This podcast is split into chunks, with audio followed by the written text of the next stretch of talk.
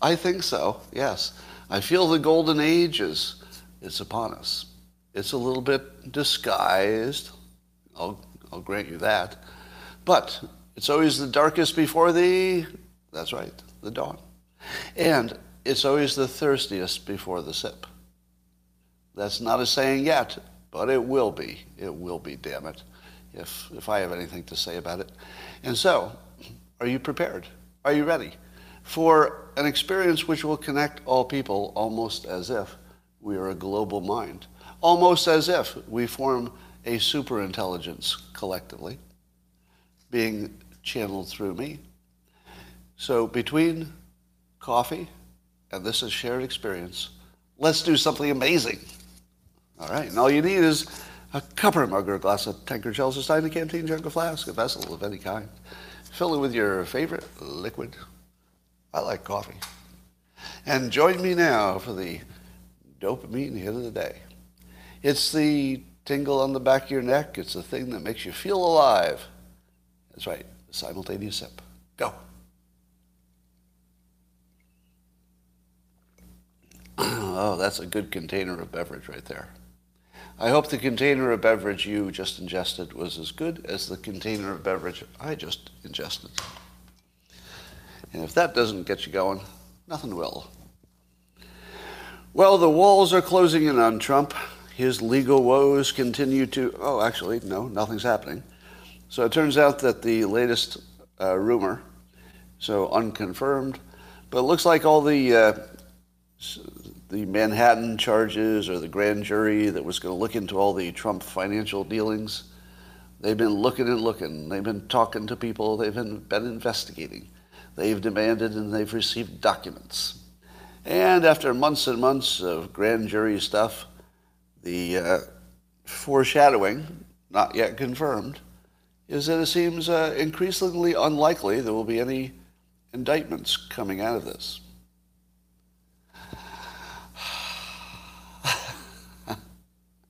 Have we ever seen any President Trump uh, witch hunts before? I feel as if there was nothing but witch hunts. You know, I'm not going to say that Trump was an angel all of his life. And the reason I'm not going to say it is because he told us that directly. He, he literally said in public, I'm no, you know, I'm no angel. But then he would tell you why, you know, he could help you out as president. So... if you expected him to be an angel, in however you want to define that, uh, you sh- you shouldn't have been surprised if he if he talks about grabbing people by the whatever, because he kind of signaled that as directly as you possibly could. And I always thought that it immunized him. A good way to immunize people is to tell people that you have the flaw that you're worried they're going to blame you of, because if you say it first, it just takes all the fun out of it. You know, if Trump had said, you know, I say horrible things in private, you should know that. And then you find out he said a horrible thing in private, you're like, hey, you said a horrible thing. Uh, okay, you did tell us that. And it just takes all the energy out of it. And so may I uh, admit to you right now, I'd like to confess, I, I say horrible things in private. Horrible things. Just terrible things. If any of it were... presented to you out of context, you would say to yourself, well, that's the worst person I think I've ever heard of in the world. But here's the context. Do you have a friend like this? Now, this won't apply to all of you, but some of you do. Do you have a friend who, if you're just alone, could be somebody you've known a long time, usually it is, that the funniest thing you can do is to say the most inappropriate things? Whatever is the most absolutely uncivilized thing you could say, something you would never say in front of someone else. And the fun is how awful it is. Am I right? So I, I often think if somehow, you know, my digital devices are recording every word I say, and, you know, somehow it all came back to me and you played these, these bits, they would sound worse than anything you've ever heard in your life. Like, you, you think you've heard people say bad things on hidden audio? You should see mine. Well, I don't know. You should hear them, if such things exist. But yeah, I, I'll uh, I'll make your head explode. But I wouldn't say it in public. right? The, the whole reason it's funny is because you wouldn't say it in public. That's the entire energy of it, is it, it's inappropriate. So it's tough to see stuff out of context, is what I'm saying.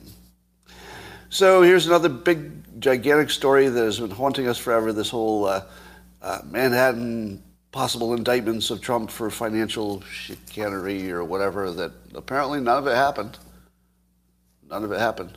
What would happen if everybody saw Trump's tax returns and they were just clean? That would be the funniest thing, wouldn't it? After all this time, like, let's just say the entire tax returns became public and everybody was like, oh, this is going to be good. This is going to be good. And everybody's like salivating over it and they're like, huh, okay, there's nothing there. Because apparently that's what happened with these Manhattan indictments, was nothing there. It's what happened with Russia collusion. You know, Russia collusion, not there. The closest they could find is trying to confuse us after the fact that Russian interference in the election was the same as, or somehow adjacent to, Russia collusion with somebody running for president. Very different, very different. But, but that was the closest they could get to making that stick, is talking about an unrelated topic. That's the closest they could get. So, uh, if Trump were to run for re-election, he would be the most vetted person of all time. I, I don't think I would ever worry again that he would be caught in some illegality or blackmailed. He might be the least blackmailable president now of all time. Am I right? I mean, then you then you add to that his age, right? At some age, you stop worrying about getting blackmailed. I was thinking about this the other day. You know, at my current age, I was saying, what if somebody blackmailed me? Like they really had, had the goods, whatever that was. And they said, okay, you're going to be so terribly embarrassed, your career will be destroyed if I release this information. Well, if I were thirty... that would be pretty scary, wouldn't it? Because you're like, oh, my whole life's ahead of me.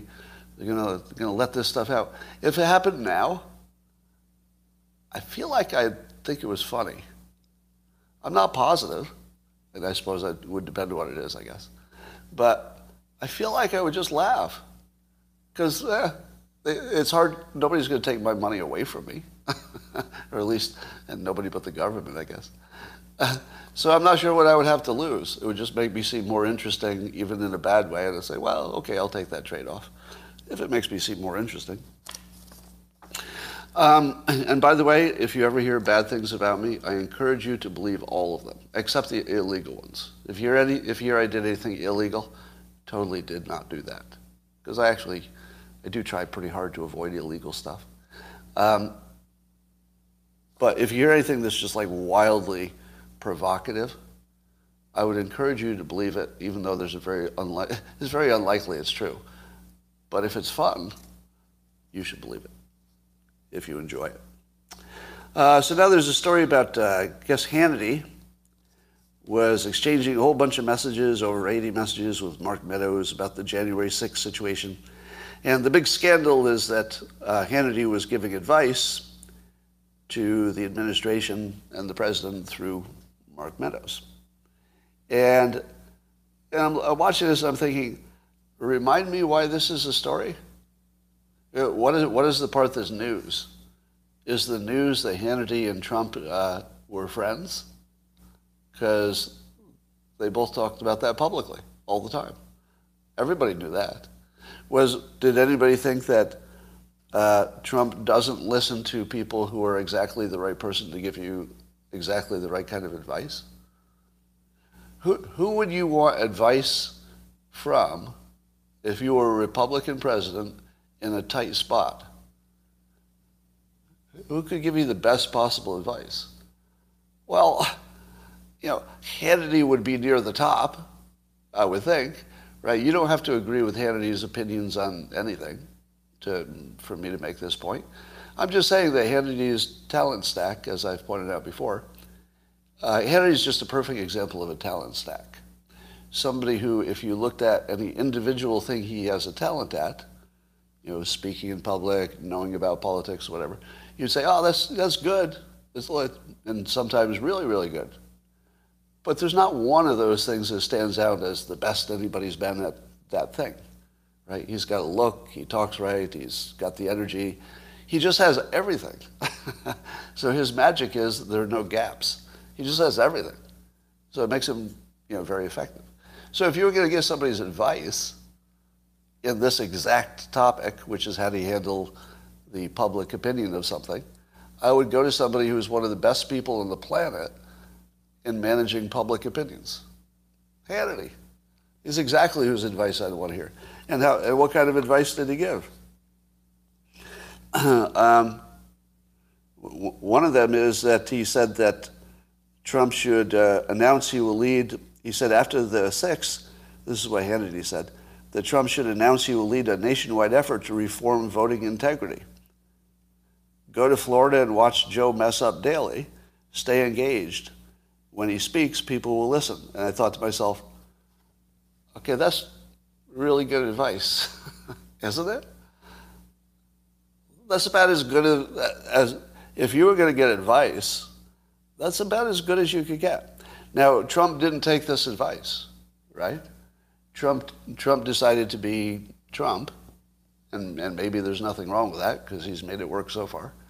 And so Trump decided to be, you know, fully combative. But I, I, if I read between the lines, I think Hannity's um, approach was to basically shift the argument and become the champion of election integrity, which nobody could disagree with. Basically, it's the it's a high ground maneuver. Have I told you that the high ground maneuver wins every argument? It's the one that always wins. And as soon as you hear it, you're like, oh, okay, damn it. The argument's over. That's the high ground. The high ground is not whether the election was rigged or not rigged. That's the low ground. The high ground is what Hannity showed him. The high ground is I'm going to lead a national effort to make sure that the next time this happens, we're all comfortable with the outcome.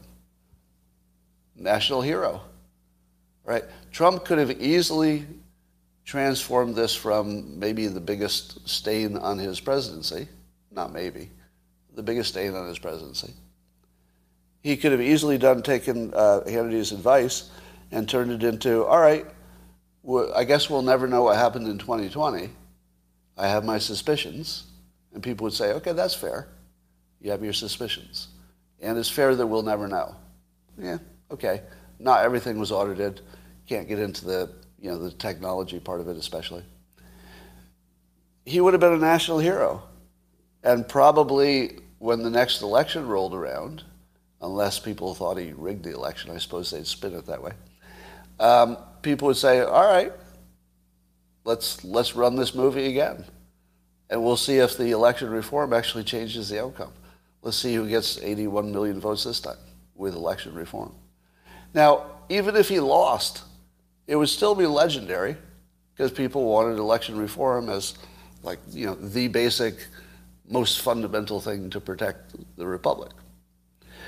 So the fact that there's a story that uh, Hannity was giving advice to Mark Meadows to give to Trump, the story should have been, why wasn't Trump listening to it? That would have been the better story. Because this is damn good advice. In my opinion, it's damn good advice.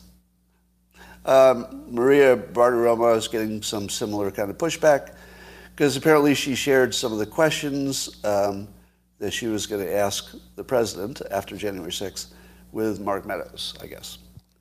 And here's the first thing you should know about that. That's not unusual. It's not unusual for an interview uh, guest to get questions in advance because it's more about the topic and it's more about preparing somebody to have a good show. I can tell you that in many cases when I'm interviewed on politics, I get the questions in advance. And you know, that, there's nothing unusual about that. The reason you do it is to make the show uh, snappy. What you don't want is a show where somebody asks a question and then the guest says, uh, you know, I hadn't really thought about that. You don't want that. So you want to say, I'm going to ask you some tough questions, or or not, but you tell them what they're going to be. and then the person has thought about it, and they give a good, quick response, as short as possible. And it's good for the audience, it's good for the show, but it's also good for the interviewee. Everybody looks good. Now, here's the question. In this case, is Maria Bartiromo an, an opinion person like Hannity, where I think Hannity is perfectly transparent, that he's an opinion person, he's friends with the president, they talk a lot, perfectly transparent. But is, do you see Maria Bartiromo as opinion or news? I'm just to see what your opinion of her is. Some say news, some say opinion. Okay, that's the problem. Both. Yeah, see, that's the problem. Because now this one gets a little, a little more murky. But apparently, um, yeah, apparently she, uh, she didn't use exactly the questions that she broadcast. Because I don't know if you're aware of this, but even when the person asking the question has a, a set of questions that are on their notes, that's mostly just so they don't forget a question or, you know, don't have any questions left. But they kind of ask what they think is a good question when they actually get there. So somebody like Maria Bartiromo isn't going to ask the exact question. She, she, it's just an indication she's going to be in that, in that area, basically. And that's what happened. She asked, you know, some, some versions of the questions. So I don't think there's anything wrong with that necessarily. Um, and I wouldn't, I wouldn't be bothered. I, and I'm being consistent here because when um, Chris Cuomo was accused of softball treatment of his brother, uh, the governor, uh, if you recall, I also defended Chris Cuomo. Because it's transparent. As long as it's transparent, I don't know if there's a higher standard. If you know it's his brother, are you going to be surprised if a brother gave a brother advice? In any context. That should have been the least surprising news and shouldn't have affected anybody, really. So I just want to be consistent. People should be able to talk to anybody they want and get news, get advice from anybody they want. Like, as soon as you make, oh, this one can't talk to this one unless you've told us. No. No, anybody can talk to anybody about anything. That's my standard. And they don't necessarily have to tell you. You can talk to anybody about anything, and they don't necessarily have to disclose it. But it's nice when they do. All right. Have you noticed that every story is about Elon Musk? I'll give you some examples. So uh, A O C tweeted this sort of long, ambiguous tweet to which Musk responded. So A O C tweets, "Tired of having to collectively stress out about what explosion of hate crimes is happening because some billionaire with an ego problem unilaterally controls a massive communication platform and skews it because Tucker Carlson or Peter Thiel took him to dinner and made him feel special." Now, uh, when I read that, I thought she was talking about Elon Musk buying Twitter. Uh, Elon Musk must have thought the same because he tweeted back hilariously, quote, "Stop hitting on me. I'm really shy." Okay. Now, if you see this outside of the realm of Twitter, which a lot of people will, they'll just see this, they reported in a, in a news item or something. You don't really appreciate how perfectly Twitter-like his response is, right? His response would be maybe inappropriate in almost any other domain. In any other domain, it wouldn't be a little weird. But in this specific one of Twitter, it's exactly right on point. He's, he's, he's hitting the target right on the head. Boink. It's a Twitter response. So I've told you before, and keep watching for this because it's fun to watch, that Elon Musk is very clear about what matters and what doesn't. And when things don't matter, he mocks them. And when things do matter, like, you know, saving the planet or going to Mars or something, he somehow makes that happen. So I've never seen anybody who's more clear about what's silly and what's not. That's just one of his best qualities. And so, you know, he just makes fun of it. And then apparently A O C Uh, tweeted but quickly deleted, uh, I was talking about Zuckerberg, but okay. And then everybody had to debate whether she deleted it because it wasn't funny enough or didn't want to engage, or was it because it really wasn't about Zuckerberg, or who knows. But apparently there's a Zuckerberg version of meeting with at least Peter Thiel, and there's a a, a, a speculated Musk version in which he probably met with Peter Thiel or did or something as as part of, you know, deciding about Twitter. And uh, so I, I just love this little exchange. But so Elon Musk is in every part of the news. We'll we'll keep going on this. Um, but first, so uh, this really happened. A reporter for The Guardian decided to do a story about virtual reality, and so went into one of the virtual reality worlds. And I'm not sure which one it was. I don't know if it was Meta or just a virtual reality world. Uh, it doesn't matter to the story. What matters to the story is that she was immediately assaulted with uh, racism and uh, actually was groped in the V R environment, basically sexually assaulted in virtual reality. Now, of course, she was quick to point out that she never lost touch with the fact that it wasn't the real world. But the problem with, or the or the feature of virtual reality is it makes you feel the same way as the real world. Knowing it's not the real world doesn't help you nearly as much as it should. I've told you some of the story about my V R experience.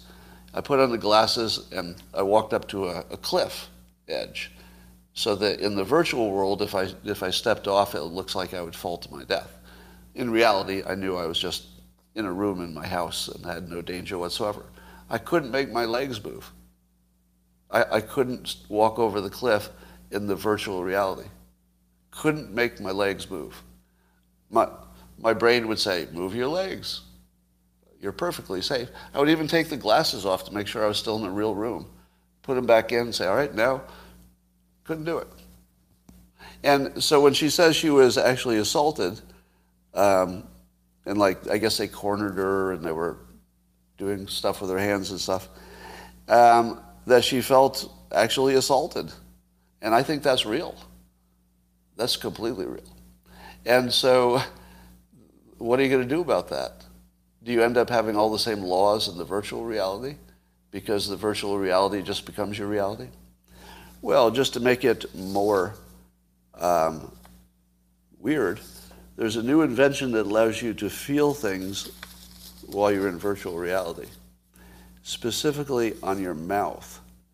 And uh, so Giz, Gizmodo had an article about this that I'm failing to find in my notes. But um, apparently there's a little haptic response thing. And I saw a picture of it. You've got the V R goggles on. And then there's some kind of sensors, or I don't know if they blow air or what they do, uh, hanging from the bottom of the goggles. And so they're directed at your lips and your mouth. And the claim is that these little devices that are not touching your mouth, but I think they might direct air or something at your mouth, they'll make you feel as if you're actually kissing somebody, if you're kissing somebody in the V R world. Now, it did go on to say that you might be able to feel it even internal to your mouth, such as if you had your mouth open, I'd imagine you'd feel something on your tongue or the inside of your mouth because that's where the haptic sensors would be sensing. You kind of know where this is going, don't you? Yeah, you're only, you're only one, uh, all you need to do is put those haptic sensors in your in your belt, you know, one on your goggles and one on your belt. Both shooting down, if you know what I mean, if you know what I mean. If you could feel it, just like it's in the real world, we're in big trouble. Big, big trouble. Big trouble. So much so that I tweeted, uh, and people didn't understand, that sometimes when you think you know somebody who's socially awkward and they don't have much of a social life, and they never seem to go out, and that's how that's your opinion of them. So, oh, this is somebody with a bad social life. They don't like to go out. But I would suggest to you there's one other possibility, that that is somebody who's really, really good at masturbating. Like so good they can do it for hours and it never gets old. to them, going out might be the, less, the least fun thing they could possibly do. Imagine if you were bad at masturbating and somebody said, hey, there's a party, or you can do this thing that's tons of fun. It's going to last you two minutes. Two minutes of great fun. Or you can go to this party. Well, the party sounds pretty good, doesn't it?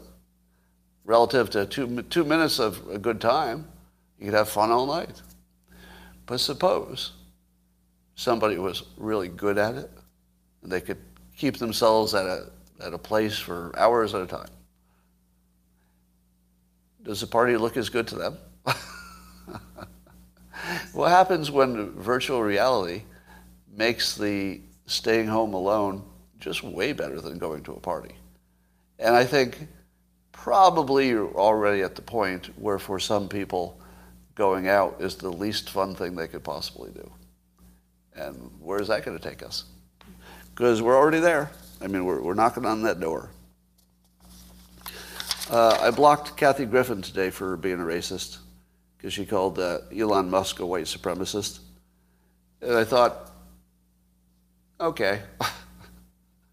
You know, I, I, I'm certainly willing to put up with anything that she thinks is a joke. Like, you know, I supported her with the severed head of, uh, of Trump under, you know, under the rules of parody and free speech and blah, blah, blah. So I didn't think that she should lose anything because of that. I was very strongly supportive of that as a free speech thing. And as, you know, humor, humorists take chances. They don't always work, but you don't want them to not take chances. Uh, but calling uh, calling Elon Musk a white supremacist, uh, I feel like that's just because the people on the right like him. I feel like that's a little too close to home. Because I like him too, and I have no, no indication of anything like that. That just feels so bigoted, essentially against white guys, basically, that uh, I, I can't I can't pretend that somebody else is the bigot in this story. It just feels like she's the bigot in this story. Am I right? It just feels like it's just an anti-white male thing. All right. Um, here are the other stories that Elon Musk is associated with. All right, just, just listen to the whole list and ask yourself, how is this even possible? Okay, I get that he's, you know, uh, richest person and bought Twitter, so that gets you a lot of attention. But look at all the stories that these topics that he's directly involved in.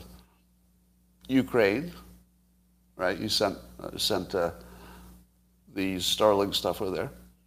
Um, the Amber Turd story, because they were talking about, you know, his his dating her. So the Johnny Depp story is even that he's he's attached to. Uh, anything about elections, fake news, Twitter, because they're all sort of collectively one story now. Anything about income inequality, he's in that. Anything about taxes of the rich and progressive taxes, he's in that story. Anything about free speech because of Twitter. Now he's weighing in on mental health. We'll talk about that, tweeting about it. So he's in, he's in a story about Adderall. He's in any story about space, climate change, uh, how the country is getting more divided, also because of the Twitter thing, self-driving cars. I mean, and he believes that the simulation is real. It's my theory that people who believe the simulation is real can author it. And the more sure you are that the simulation is actually just software, the more clearly you can see the machinery and the more clearly you can tweak it. It sure looks to me like he knows he lives in a simulation and he's just playing it like a game. It looks like he's playing it like somebody who's just a good gamer. You know, if you found out tomorrow that this is all a game and that we're just characters in it who temporarily don't know what we are and we think we're real, and you woke up and found out that Elon Musk was only, only the best gamer in another dimension. And he was just an avatar. But he was an avatar of the best gamer for the game. So he became the richest person, and he became in every story. He had seven kids, and God knows what kind of fun he has when he's alone. Doesn't it look exactly like just a, a really good gamer playing the game really well? It's weird how much it looks like that. You know, I've looked at my own life because I, I believe I live in a simulation as well. I, like literally, like actually literally, no joke. It's the most likely possibility. I can't say for sure about that or anything else, but I treat it like it's not real. And my experiences just don't, they just don't seem like they could possibly be coincidental. It, it just doesn't seem like it. I, I don't know what to think of that. But those people who have said to me, so this is just anecdotal, of course, that as soon as they feel they're in the simulation and they start using things like affirmations to author the simulation, they report that they get good results. But of course, that's anecdotal. So, uh, so Elon Musk weighed in on this thread. So somebody named Michael Kersey tweeted this. Um, this is just the second part of his tweet. He, he said, pharmacological dark matter, uh, and he's talking about a, a phenomenon in, in, in among uh, important people. So he's just giving it a name. Pharmacological dark matter. So basically the stuff we don't know is invisible heavy amphetamine and other drug use among people playing significant roles in our society. Now, you've heard me say that, right? The, the people who are doing the most moving and shaping of civilization, mostly on drugs. It wouldn't happen otherwise. And, I, you know, don't take drugs. Like, and I mean it, don't take drugs. I mean, and, you know, the only, only time you should is if you're under a doctor's care. And even then, it's probably too much. So I'm not encouraging it. I'm just saying it's a fact, and, I, and ignoring it feels stupid. It just feels stupid to ignore it. The fact is, there's some people, and, and here's the dangerous part, everybody responds to chemistry differently. So there might be a drug that simply makes one person rich, because it just makes them perform better and they never have a side effect, or one they care about. And then another person, it just kills them. It just freaking kills them, or makes them crazy, or it ruins their life one way or the other. So don't take drugs, because you don't know which, which one you are. You don't know the, if you're the one the drug is going to kill, or the drug is going to help you.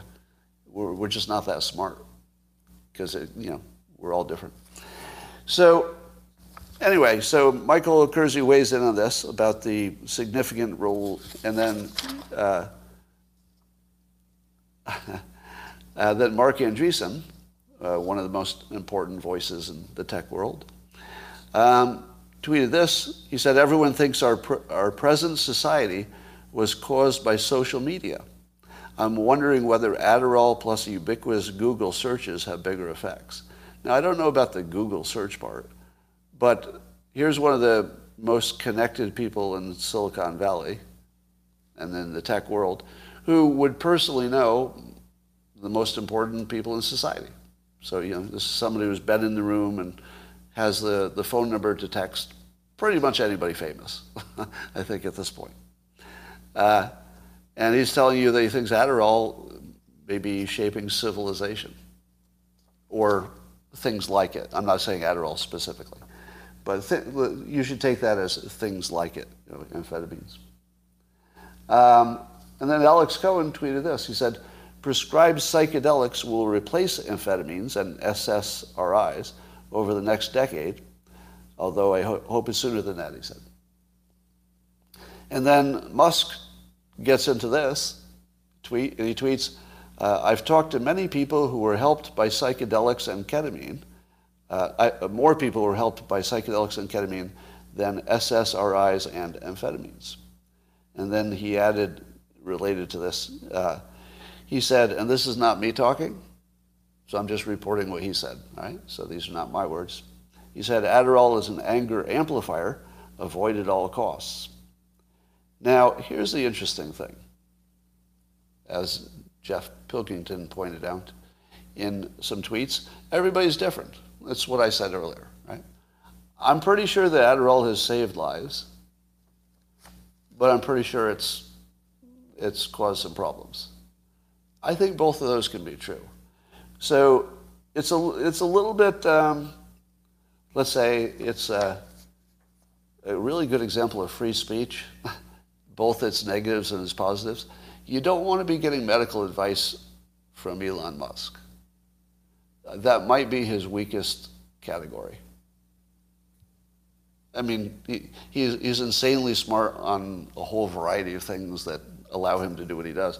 But I think the medical part might be the part where you go, yeah, I can get a second opinion there. You, usually when, when Musk says something, I'm usually done. It's like, okay, I agree with that. There's nothing else to say. But I think in this, in the medical domain, uh, let's let's be glad that there is free speech, because he can say this. If you looked at the comments, there would be a whole bunch of people pushing back.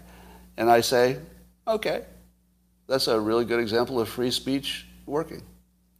Um, somebody's asking if I'm on Adderall. I'm not.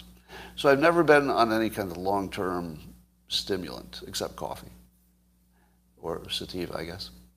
But um, I will, I, I've said this before, so, but in college, I had a few experiences with stimulants. And I wrote my entire senior thesis in, like, I think it was like mostly over a weekend. And then I was done with the semester.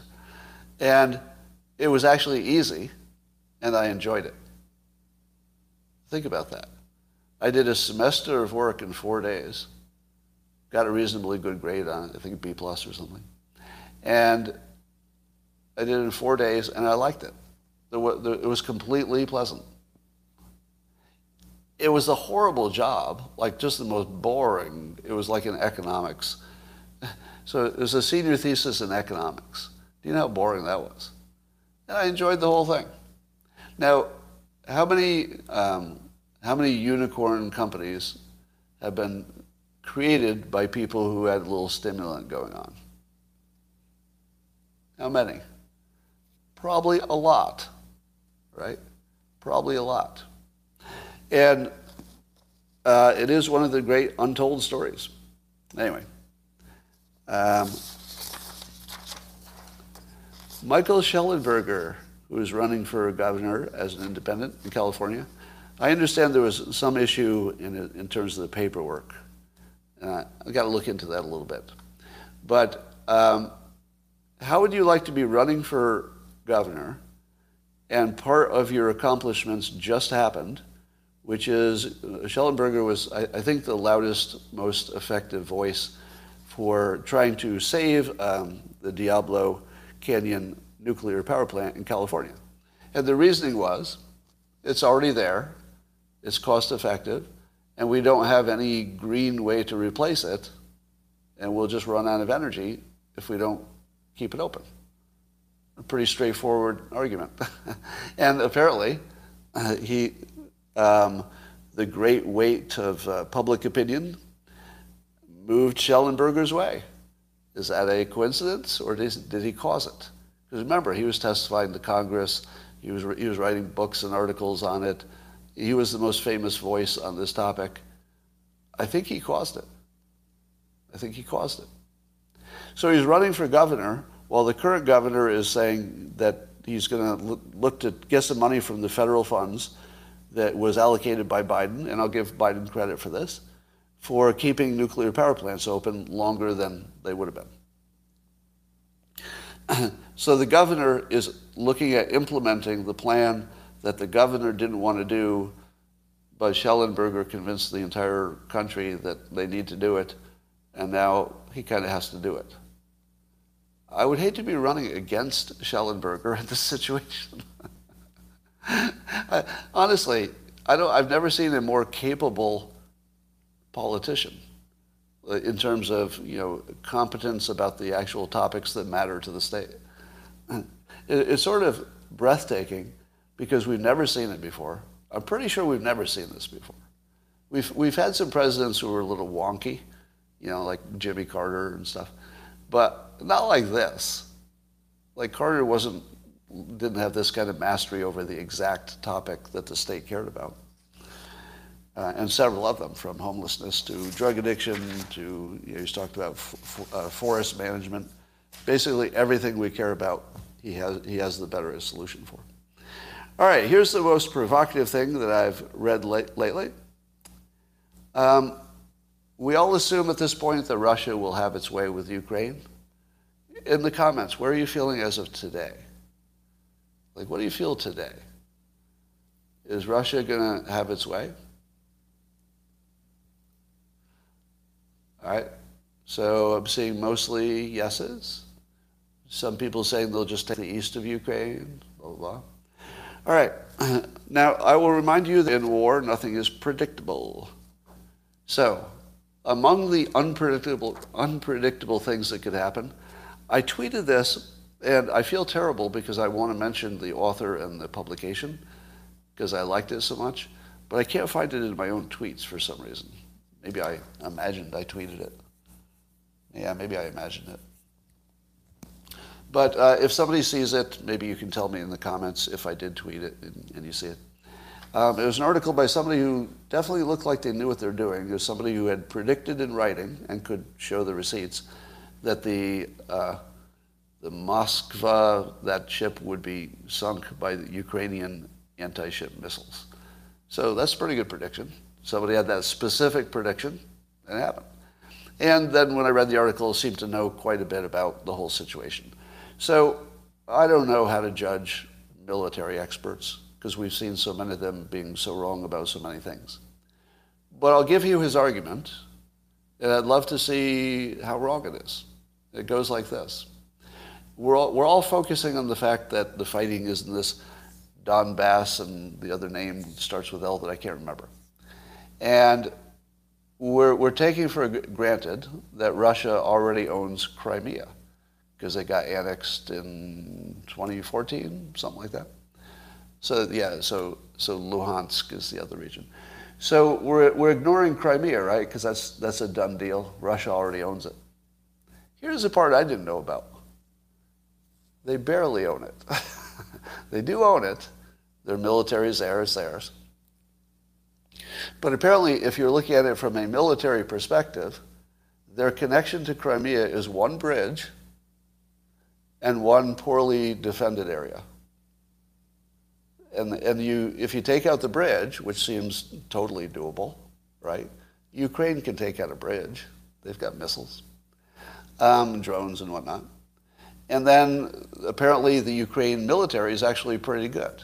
They have better equipment. They... they According to this expert, they win their firefights. So when it's when it's something like a, a fair fight, the Ukrainians almost always win because they're better trained and better equipped. It's only when they're you know overpowered by artillery or something that they get crushed.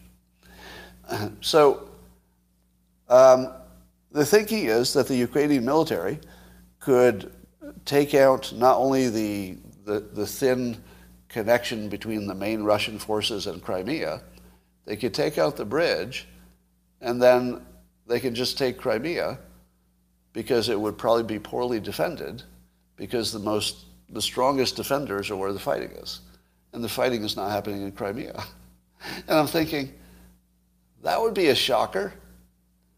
What, what if Ukraine just tried to hold the line and just uh, keep the main Russian army pinned down and just take Crimea back? What would that do to the Russian psychology? It would look like Russia lost the war. I mean, the war wouldn't be over. They'd, I mean, Russia could maybe just take it back. Uh, not, I mean, it wouldn't be easy. But what would that do to the whole balance of everything? I mean, that would be a great, at least a diversion. I mean, at the very least, it would be an interesting diversion. And the idea is that Russia would have trouble equipping and resupplying Crimea because they could get cut off, but that Ukraine wouldn't, you know, because they have a border there and stuff. They'd break out the tactical nuke if that happens, somebody says. Would they? Because it seems to me that a tactical nuke would guarantee that Putin is taken out of office. What do you think? I would say that right now, it looks like he might be, you know, at great risk, maybe fifty-fifty proposition. But if he used a tactical nuke, I think that's the end. Am I wrong? There's no way he could survive it, politically, if not his life. Right? Because don't you think that there, there's somebody who's like number two or three in the potential takeover chain that the C I A has already said, you know, I know you're only number fourth or fifth in the potential chain of command, but if the other people disappeared and we made sure that you were well treated, do you think you'd like to st- step up to the number one job? I don't know. I think that if a tactical nuke got used, it would be easy to turn people within Russia really close to Putin against him, because they would say, okay, this is a clean win. If I, if I take Putin out under these conditions, I'll even have internal support. Because I think I think you could overthrow Putin and still have public support in Russia if he used a nuke. Or the other possibility is that Russia is now so um, so pro-Putin that they'd say, oh, that's strong. You know, we like it that you were strong. Maybe. I don't know how to read the Russian mind.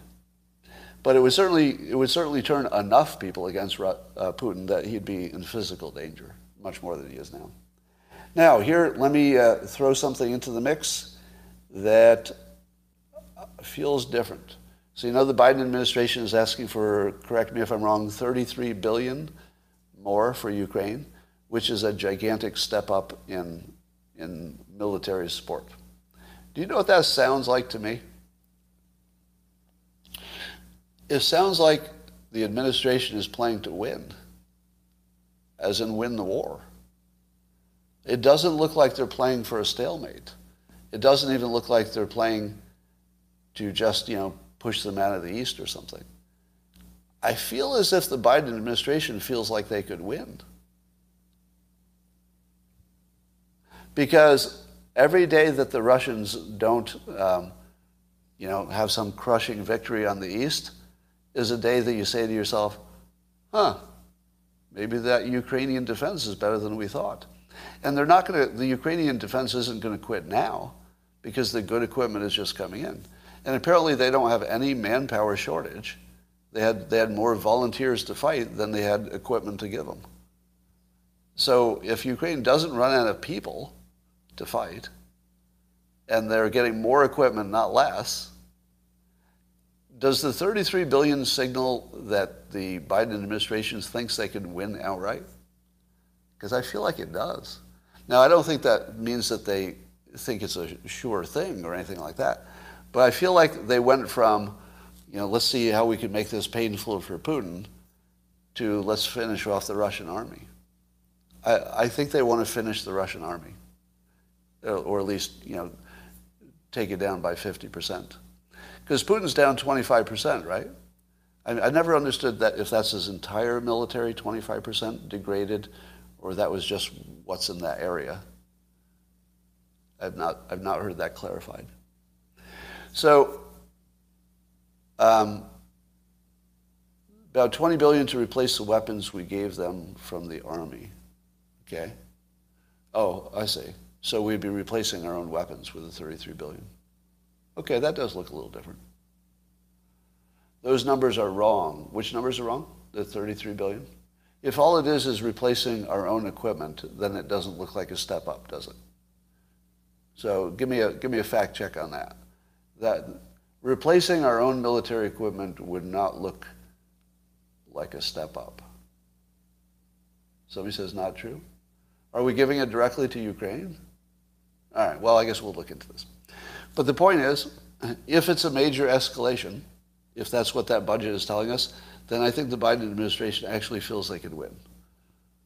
Define win, um, put Putin out of power, um, and get or or and or get the Russian military to completely get out of Ukraine, completely.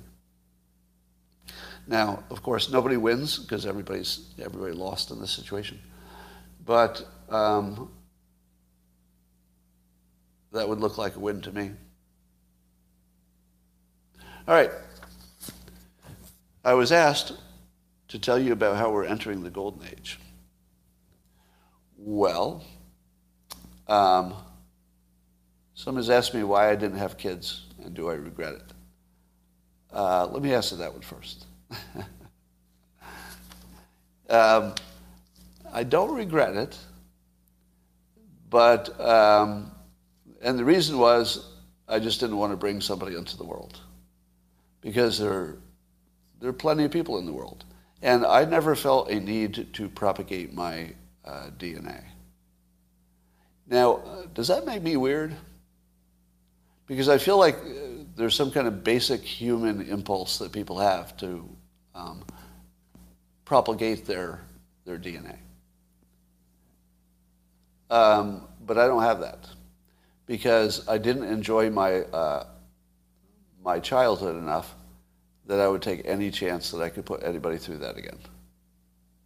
But if there's somebody who's already having a tough childhood and I could help them have a better one, that feels like that's an easy win. Like, to me, that would be satisfying.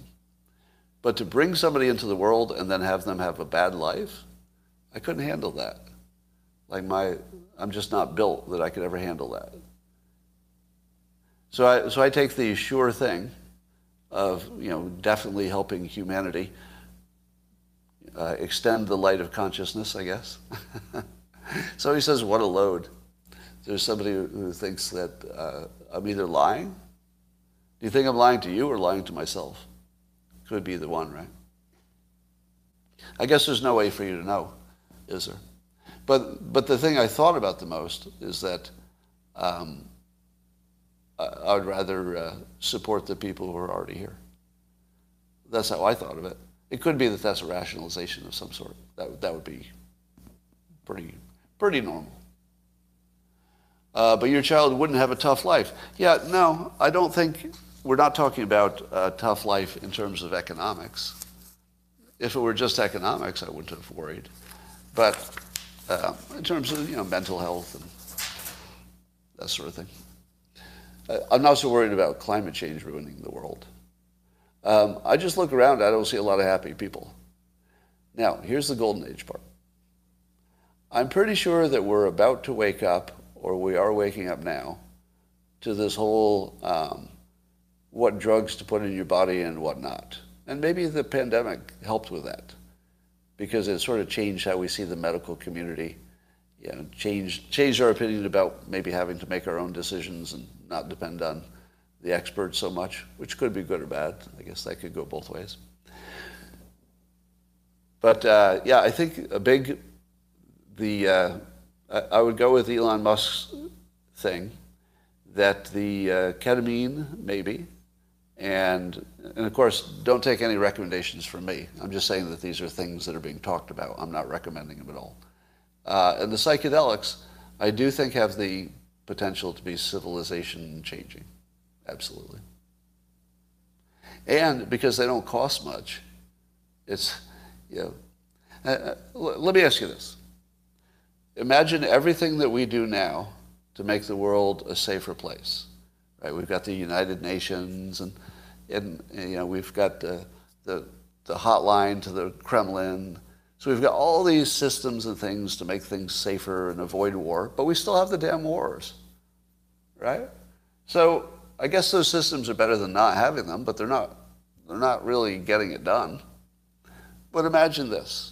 This is purely speculative, and it's just uh, it's just a, a mental experiment. Imagine that if instead of all that stuff, whenever there was a dispute, or even before there was one, the heads of state would get together and do mushrooms together. That's it. And then replace everything else with just that. Now, of course that will never happen. Of course it will never happen. I'm not suggesting that's even remotely possible. I'm just saying if it did, it would probably end war. Do you, do you think, I mean, honestly, if you uh, just imagine, um, you know, it doesn't work if if your leader is one hundred years old. So forget about Trump, he won't take a drug, and forget about Biden, he's too old.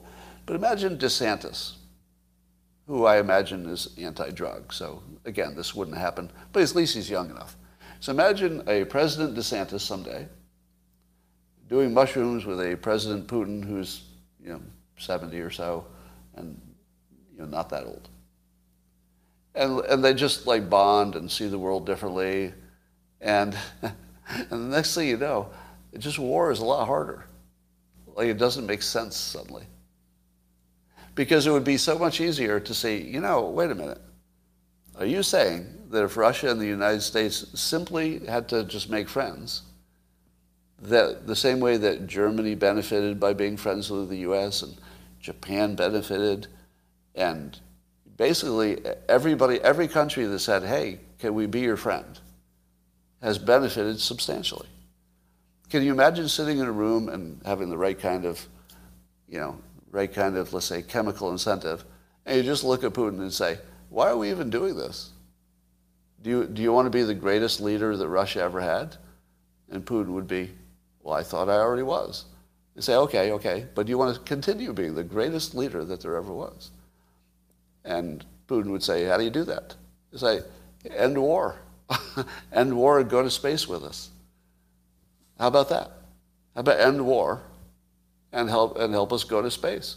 And we'll get some good uh, asteroids, we'll mine some stuff, we'll, we'll free your economy to do what it can do, we'll share our technology with you. It'll be awesome. You'll be the best leader that Russia ever had. You'll quadruple your G D P. There'll be statues of you everywhere. And you will have ended war. It, I'm telling you, the golden age, you just have to accept it. It's right there. It's right there. The hard part is getting people to just pick it up. It's like, here it is. Here's all of your solutions. All of your solutions. We have all the answers now. Here they are. And people are like, mm, I don't know. I don't trust those solutions. Um, so here's where the golden age, I think, is going to happen.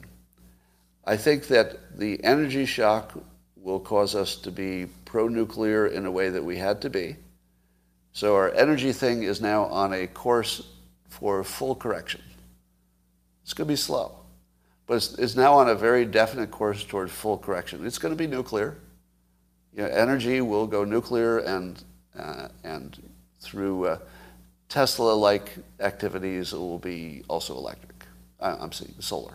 So it's going to be solar and, and pretty much just solar and nuclear. So I would say those two things solve climate change, or at least, you know, they're they're likely to be enough to mitigate the worst problems as long as we're also mitigating things as we go. It's not the only stuff.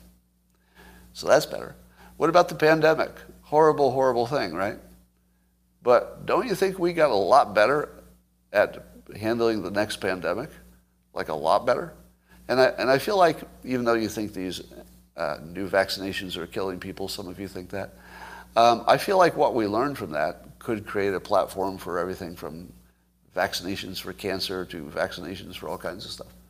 Or or we'll find out there was some problem with it. Can't rule that out. Uh, I'm giving you the optimist view. Then look at the uh, Ukraine-Russia war.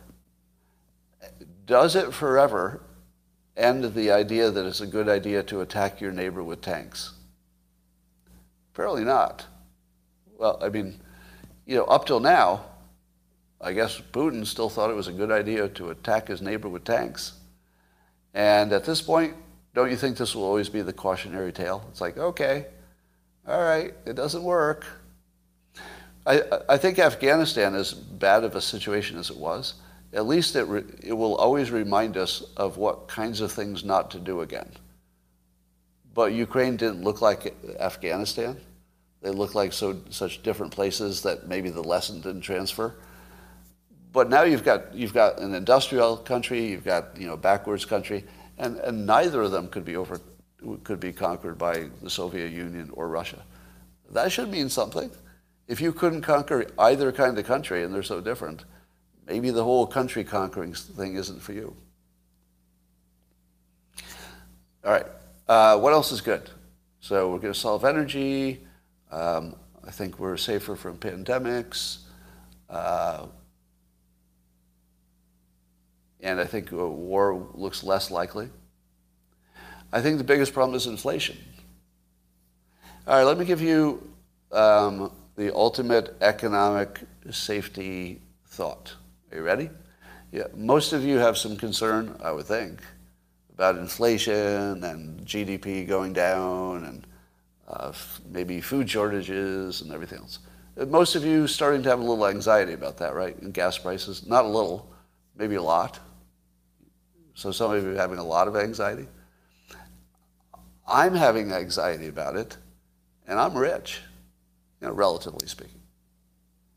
I can't even imagine how this would feel if I was just squeaking by. This would feel like insanely bad.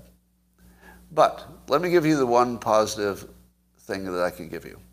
I've told you before that economics is real complicated stuff. I have a degree in economics, and I'm confused half the time. But there was one rule that I always look to that tells me where things are headed.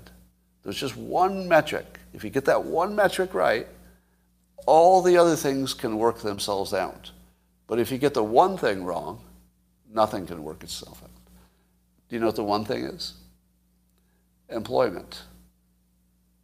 Employment rate.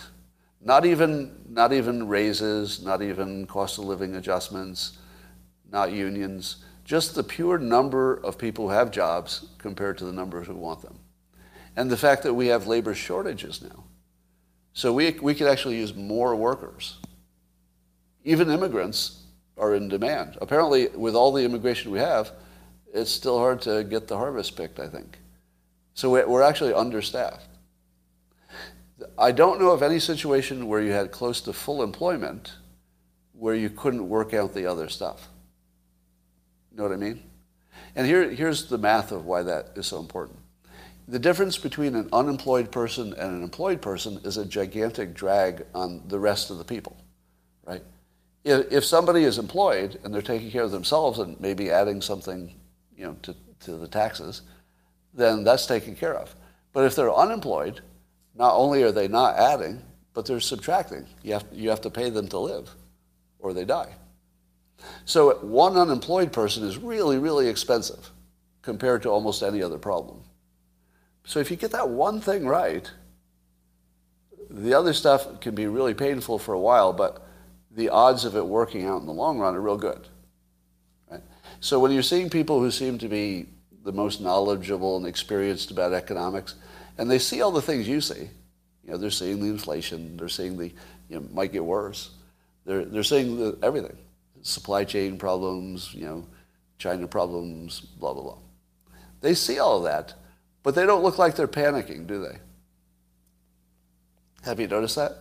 There, there's no tone of panic, even though all the metrics are sort of awful, because that one thing is right: the jobs. And I think the people who know the most are sort of just looking at that one and saying, you know, probably much like I do, say, okay, as long as that one thing's okay, at least our foundation is, is in good shape, right? The foundation is strong.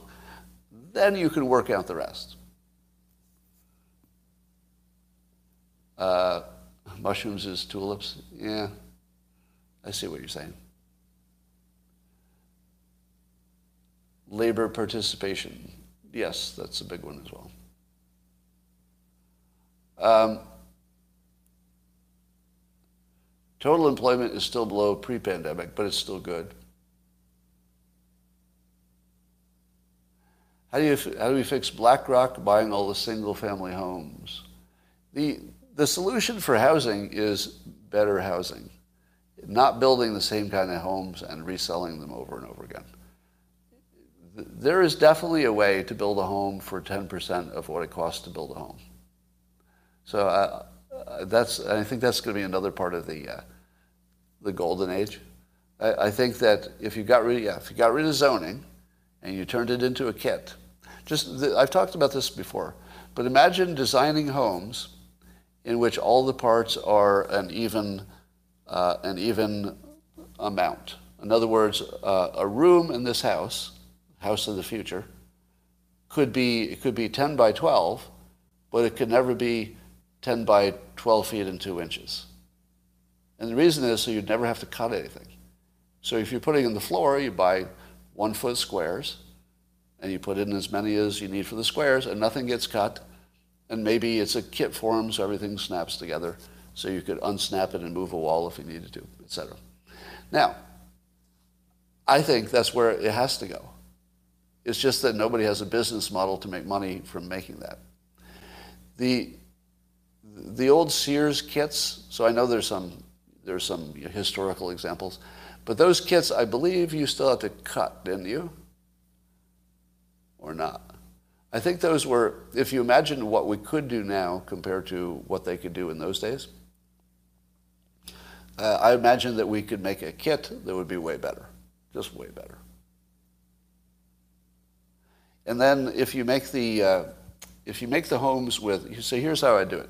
I design perfect rooms, and then you could uh, design a house that used as many of those um, preset rooms in, in whatever configuration they fit. And then you could build almost any kind of a house, but you never have to cut anything. You just get a kit and snap it together. So I think that's where it needs to go. The tough part would be, uh, I mean, I think you could even do the plumbing. In fact, I'll bet you could make a house that's self-aware.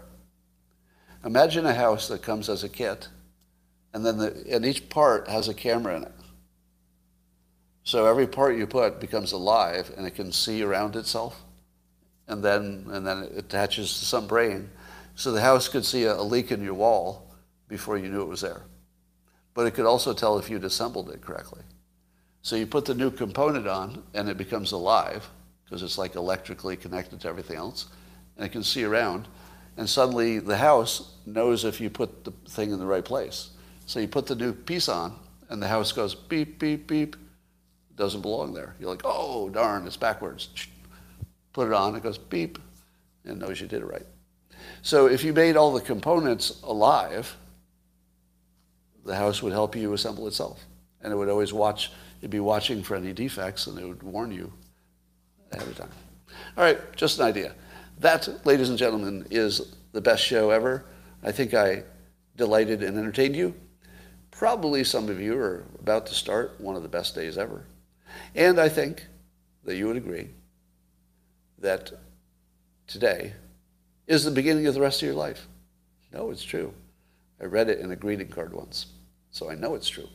And that is all I have to say to you on YouTube. I'll talk to you tomorrow.